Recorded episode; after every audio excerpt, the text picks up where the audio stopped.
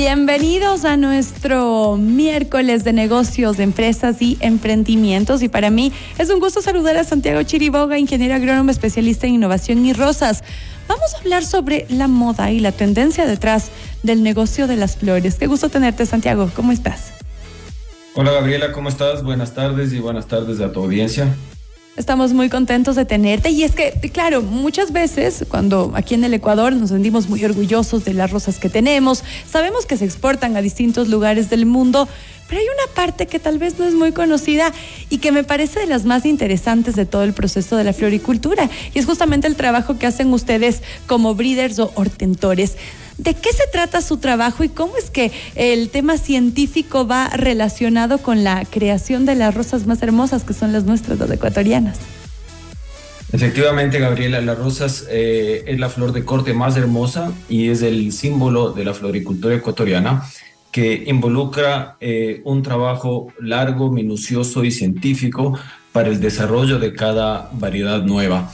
Eh, nosotros los, los obtentores o breeders, obtentores viene de la palabra de obtención de variedades, eh, eh, lo que hacemos es cruces genéticos para buscar nuevos individuos con un objetivo específico en ese individuo, mejorar características de productividad, de color, de tamaño, eh, para mejorar el producto de exportación de la industria ecuatoriana. Excelente. Bueno, muchas veces nos preguntábamos cuál es la diferencia entre las rosas ecuatorianas y, por ejemplo, las colombianas, que sería nuestro principal eh, competidor en el área, ¿no? Lo que me explicaban es que, claro, las colombianas tienen ciertas variedades y las exportan esas por montones, pero la diferencia que tiene la, la flor ecuatoriana es justamente el tema de la moda, los colores y que van muy de la mano con esto.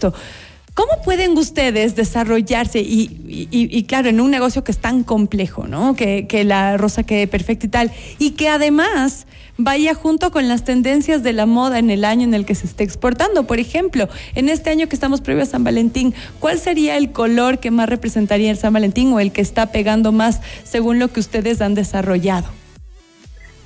A ver, históricamente el, color clásico de San Valentín es el color rojo, eh, sencillamente porque implica o, presenta emociones de, amor y eso se relaciona con el color rojo.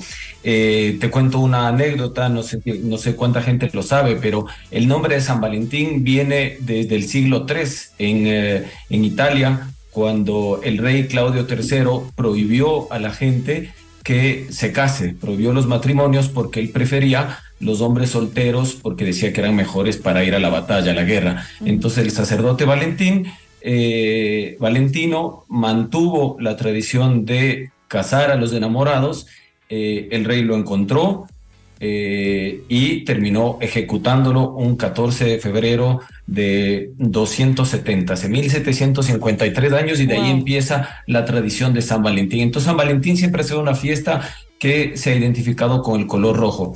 Pero mira, el, desarrollo de variedades, lo que tú me preguntabas, eh, nuestra industria ha cambiado muchísimo desde los años 80, eh, inicio de los 90 el productor, el floricultor, rosicultor ecuatoriano lo que hacía es irse al mercado principalmente europeo a, buscar y a fijarse con, sus ojos y con su capacidad eh, cuáles eran las flores que tenían mejores precios en ese momento en el mercado y lo que hacía era traer esas variedades al Ecuador, sembrarlas y después de intentar, intentar producirlas con todos sus conocimientos. Esto obviamente implicaba muchos riesgos porque el desarrollo genético, tú cuando desarrollas una obtención como cualquier otro invento, tú tienes que desarrollarlo pensando en el sitio en el donde va a ser utilizado y en qué condiciones de cultivo. Obviamente eh, Europa tiene cuatro estaciones, tiene condiciones de producción muy distintas a las, a las ecuatorianas y colombianas, entonces eh, esto implicaba un riesgo muy grande para el productor ecuatoriano. Poco a poco los obtentores, en esa época casi todos europeos, eh, holandeses, alemanes y franceses, italianos, eh, empezaron a tener representaciones en el Ecuador y Colombia para hacer aquí sus pruebas definitivas y seleccionar las variedades para nuestro medio. Con eso se dio un gran salto. Eh, más o menos desde el inicio de los 90 ya los obtentores seleccionaban las variedades en estas condiciones. Y después eh, ya lo que se fue dando es que cada país, Colombia y Ecuador, se fueron especializando en su producción de flores.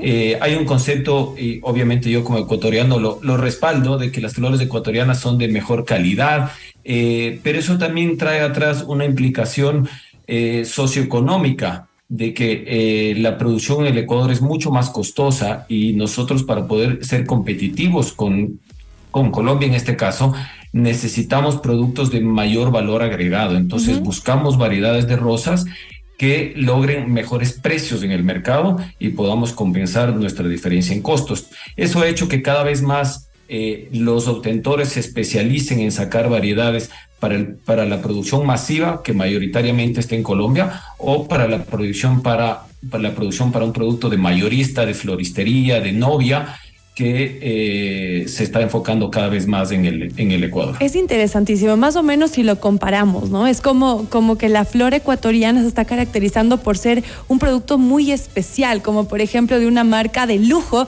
que no es lo mismo comprarte un vestido en alguna tienda de retail regular que comprarte algo que tenga un trabajo agregado. Esa es un poquito la diferencia de cómo nos ven en el mercado, como un, un producto sumamente especial. Ahora, además de lo que estamos hablando de colores y formas y, mucho más. Tú también comentabas que parte de su trabajo es que el tallo sea más grueso, que las, el color de las hojas sea el correcto, porque eso es todo lo que se analiza eh, eh, al momento de, la compra en el mercado internacional. Inclusive la, la, longitud del tallo es algo que también es muy apetecido, sobre, sobre todo en el mercado ruso. ¿Cuánto tiempo les toma desarrollar eh, este, este tipo de variedades? Porque nos imaginamos que al, hablar de genética es un trabajo largo, minucioso y, como tú lo decías, con varios científicos a la cabeza en este desarrollo. Sí, Gabriel, es un proceso largo, eh, sobre todo en rosas es más largo básicamente porque el ciclo de producción de una rosa es más largo que el de flores de verano, ¿no es cierto? Desde que tú siembras una rosa hasta que puedes sacar una producción o ver una flor, te demora seis meses. Entonces, cada seis meses puedes ver un ciclo de tu individuo y puedes evaluar. Eso hace que el proceso de selección sea súper largo. Para, para poner en números sencillos, un obtentor hace cada año, y lo hace todos los años, hace más un, un, obtentor de un buen volumen representativo comercial, hace alrededor de 100 mil cruces genéticos. ¿Qué quiere decir un cruce genético? El, el obtentor tiene su conocimiento ya establecido de muchos años de saber cuáles individuos eh, tienen, eh, tienen y pasan buenas características como padres y otros como madres. Escoges cuál es el padre, cuál es la madre, haces el cruce que te puedo explicar sencillamente cómo, cómo se hace para, para nuestros oyentes. Eh, y esperas la descendencia. Haces 100 mil de estos cruces.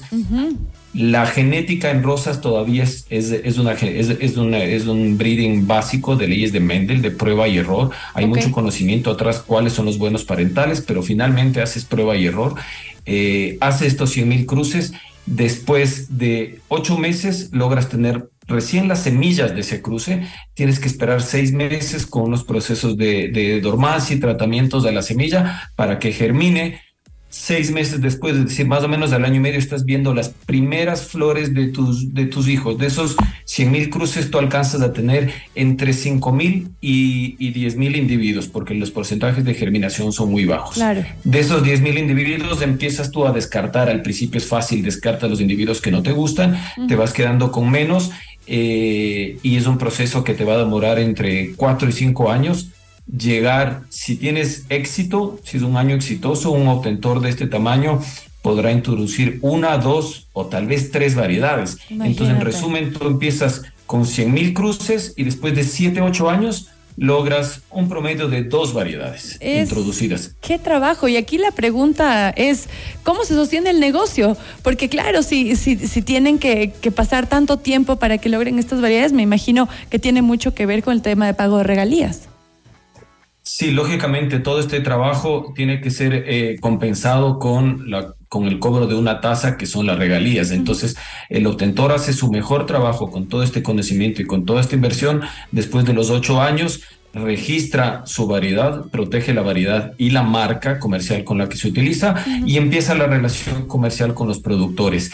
Eh, el productor decide eh, también hacer su inversión en una variedad eh, porque sabe que después de 8 o 10 meses la va a empezar a vender y con el fruto de esa venta, él tendrá los ingresos para hacer el, eh, el pago de regalías al obtentor. Entonces el obtentor vive de, eh, mantiene su actividad con el cobro de regalías, que, y conversábamos que te demora 7 años, 7, 8 años en desarrollar una variedad pero el productor hasta que la siembre y hasta que empiece a efectuar los pagos de las regalías es por lo menos un año más. Entonces es un, es un flujo largo de ocho años.